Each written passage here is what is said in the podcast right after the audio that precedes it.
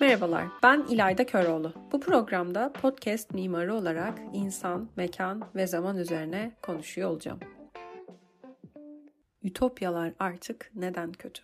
Sayden ütopya kavramı geçmişten gelen adeta bir cennet tasviri izlenimi yaratırken sanki tarihte bir yerlerde bir anda yok olmuş gibi. Yani şu anda muhteşem, kusursuz ve pür güzel manzaralar prim yapmıyor. Bilmiyorum hiç bunun üzerine düşündünüz mü ama belki 200-300 yıldır belki daha fazla şöyle güzel bir ütopya hayali kurulmamış yazılmamış. Hele 20. yüzyıl distopyalar yüzyılı adeta. Yani bu defa ütopyalar tepe taklak olmuş. E, gelecek güzelliklerle dolu bir umut kapısı iken dünya savaşları sonrasında artık kötü, korkulacak, endişe edilecek bir gelecek söz konusu. Şimdi ise belki Nietzsche'nin 150 yıl önce bahsettiği gibi iyinin ve kötünün ötesine geçme arayışları içerisindeyizdir. Tabii önce bir bakalım geçmişte Ütopya neymiş, ne olmuş, nasıl değişimlerden geçmiş tarihsel olarak konuşalım istiyorum. Kelimenin kendisi Ütopya çok bir antik Yunan'dan fırlamış gibi dursa da ilk kullanan 16. yüzyılda Thomas More. Ee, Yunanca'da yok anlamına gelen o ve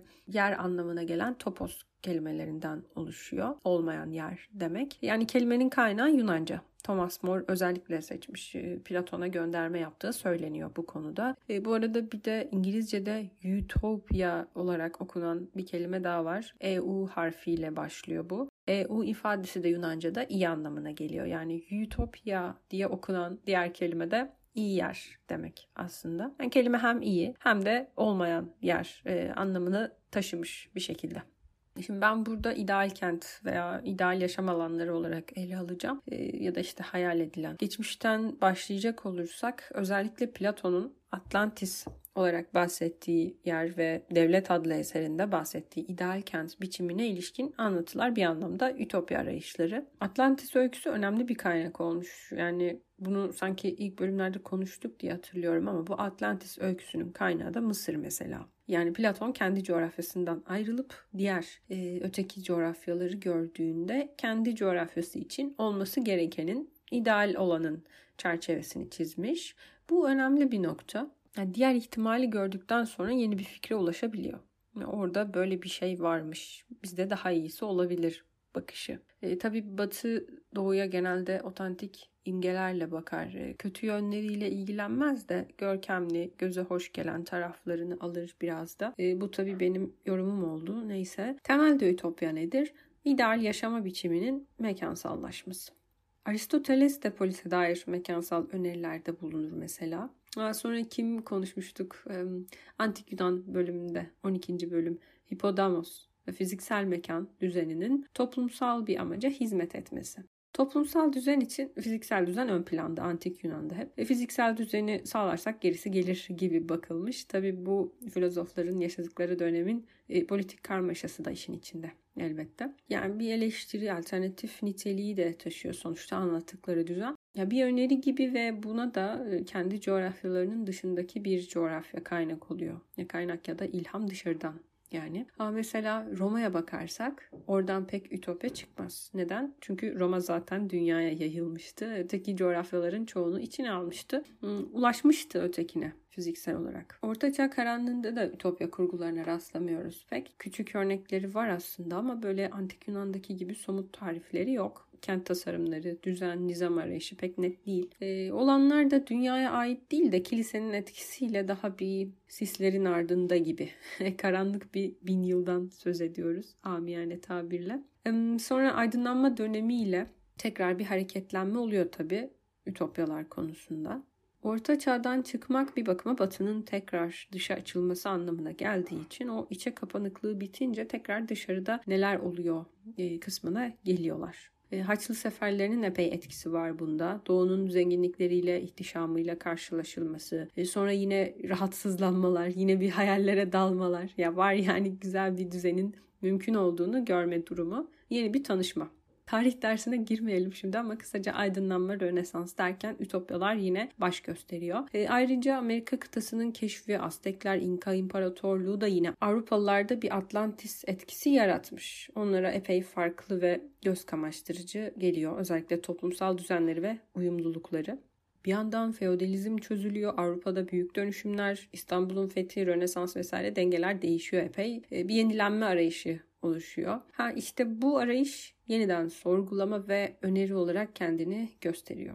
En ünlülerinden birisi de Thomas More'un Ütopyası. Ya ciddi derecede bir eleştiri niteliği de taşır. Özellikle dönemin İngiltere'sine dair. Anlattığı ise uzak denizlerdeki o tırnak içinde medenileşmemiş toplulukların yaşamından aldığı ilham. Ee, tabii düzenli planlı bir yaşamı anlatır bayağı ama mekansal düzenden ziyade topluluğun yaşama düzenine odaklanır. E, ne yaptıkları, nasıl yaptıkları, ne zaman yaptıkları vesaire. E, mekana dair antik Yunan'daki gibi çok bir şey görmeyiz ama müthiş bir denge arayışı var. Her şeyin ölçülü olması ihtiyacı, eşitlikçi düzenleri var. Daha çok adalete ve dengesizliğe yönelik kaygıların dışa vurumu gibi. E kısaca toplumsal düzen esaslı bir ütopyadır e, Thomas More'un ütopyası ve yeni çağın karmaşasından, değişim krizlerinden doğmuştur diyebiliriz. 19. yüzyıla geldiğimizde ise bu sefer yine Roma döneminde olduğu gibi Avrupa'nın yaşadığı gelişmeler sonucu dünyaya epey bir hakim olduğunu biliyoruz. Dolayısıyla ütopyalara da artık ihtiyaç kalmamış gibi görünüyor. Ancak önemli bir dönüşüm var. 19. yüzyıl sonrasından itibaren özellikle artık ütopyalardan değil, ters ütopyalardan yani distopyalardan söz ediyoruz. Distopya kelimesini de ilk kez John Stuart Mill kullanmış kötü bir yer olarak. Baskıcı bir toplumsal düzen ve özel hayatın olmaması, bireylerin otoriteye koşulsuz boyun eğmesi gibi bir durumu tarif eder distopya derken. Ee, biz Orwell'in 1984'ünde ya da Ed Wood'un Damızlık Kızın Öyküsü gibi kitaplarda okuruz bunları. Bu noktada küçük bir dipnot düşmek istiyorum. Yani distopyalar konusunda cesur yeni dünyayı biraz daha farklı bulurum nedense. Yani daha bir sınırları aşar gibi ütopya görünümlü bir distopya çizer. Bu konuda ayrı bir bakış sunuyor bence. Ee, ütopyadan distopyaya geçişte bariz bir şekilde endüstri devriminin dönüm noktası olduğunu görebiliriz elbette. Ama buna da bir parmak şıklatması gibi bakmamak lazım. Yani bütünsel bir süreç resmen belki 3000 yıllık bir süreç ve faili direkt endüstri devrimi olarak belirlersek kendimizi biraz kısıtlarmışız gibi duruyor. Bunu da söylemek istedim. Yani ütopyaların bu kadar arzulananı temsil ederken bir anda kaygılanan olmaya başlaması. Tabi modern öncesi dönemde insanların sahip olduğu belirsiz, flu bir altın çağ özleminin de etkisi vardır mutlaka. 19. yüzyıldan itibaren ise bu yeni yaşam biçimleri ve şehirlerle birlikte gelen yeni bir idrak. Bir tarafta müthiş icatlar, diğer tarafta ise bu icatların sebep olduğu yıkımlar yaratıcı bir yıkım söz konusu. E, dolayısıyla altın çağ özlemi silinmiş resmen ve kaygılar kalmış sadece geriye. Şimdi Ütopya'da bir bakıma kent ve kentsel yaşam yüceltilir. Özgürlük ve mutluluk düzenli bir şehir hayatında aranır. Baktığımızda 20. yüzyılda bu kente ulaşılıyor. Özgürlükler şehri ve ulaşınca ise öyle hayal edildiği gibi olmuyor. Ve yaşam koşulları daha da kirlendikçe bu sefer distopyalar ortaya çıkıyor. Artık kent yüceltilmiyor. Özgürlük kentte değil doğada aranıyor. Ütopyadan distopyaya geçiş aslında bir bakıma kentin potansiyeline bakışımızı yansıtıyor gibi duruyor. Bu açıdan da modernizmin patlaması olarak okunabilir sanki. Yani bir modern kent özlemi hakimdi. Ona ulaşıldı ve sonuçlarının yetersizliğiyle yüzleşildi. E bu defa başka arayışlar ama bildiklerimiz burada bitiyor. Ne dahası ötesi kalmadı küreselleştikten sonra çünkü Roma artık her yerde. Yeniden bir parlak gelecek ütopyası hayali mümkün müdür bilmiyorum. Yani modernizme kadar kötü durumdaki toplumların var olmasını arzuladığı yer konumunda. Ve sonra ise arzudan çok kaygıların biriktiği bir çukura dönüşüyor. En kötü ihtimali çizen bir tablo gibi. Mühendislik düşüncesi hakim aslında. Analitik düşünce biçimi yani. Analitik zeka neyi düşünür? Geçmişi analiz eder, daha önce bunlar bunlar oldu, şuna yol açtı, gelecekte de şöyle olabilir diye bir çıkarım yapar analitik zeka. Hayalperestler adını verdiğimiz daha bir duygusal ve dağınık yaratıcı yanımızsa geçmişten ziyade geleceğe bakar ve daha canlı görür. Yani analitik düşünce alanı istila edene kadar her şey hayal edenin e, gönlüne göre parlayacaktır. Belki de. E ama şimdi romantiklik yapmaya da gerek yok. Geçmişten elbette ders almalıyız. Fakat her şey geçmişteki gibi de olmak zorunda değil. Üstelik en küçük bir koşulun değişiklik göstermesiyle muazzam dönüşümlerin de ardından geleceğini anlatan kaos kuramımız da var artık. E, tabii kaos kuramı bizim için daha çok karmaşa ifade etse de aklımızın yani analitik zekamızın almadığı süreçleri içeriyor. E, mevzu aslında modern insanın belirsizliğe katlanamamasına dayanıyor diyebiliriz. Yani her şeyi o kadar belirli hale getirdik ki e, saatlere bakarken, mevsimleri dörde bölerken doğanın da bu net sayılarla işlediği yanılgısına kapılıyoruz. Halbuki bütün bunlar bizim kendi yarattığımız dev bir oyundan ibaret. Yani geçen gün bir alıntıya rastladım. Ursula Le Guin'den. Ee, burada onu okumak istiyorum. Biz insanlar kendimize ve kendi yaptığımız nesnelere indirgediğimiz bir dünya yarattık. Ama biz bunun için yaratılmadık. Bir dünya yarattık ve içinde yaşamaya uygun olmadığımız bu dünya hakkında bir edebiyat yarattık. Sadece bize atıfta bulunan bir edebiyat. Şimdilik Ütopya'nın iyi anlamıyla kurgulanması sona ermiş gibi duruyor. E, salt bir kurguyla erişebileceğimiz bir düzen olmaktan çıktı belli ki. Böyle sanki kendi başımıza, kendi ütopyalarımızı yaratmaya çalışan ayrıksı bireyler olduk.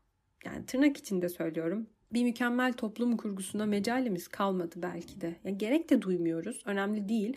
Ama ayrıksı bireyler olduğumuz sürece birlikte bir şeyler ortaya koyamadıkça tek başımıza geleceği bekliyoruz resmen. Ve geleceğin bize gelmesini beklemek sanki bizi edilgen, pasif kılıyor.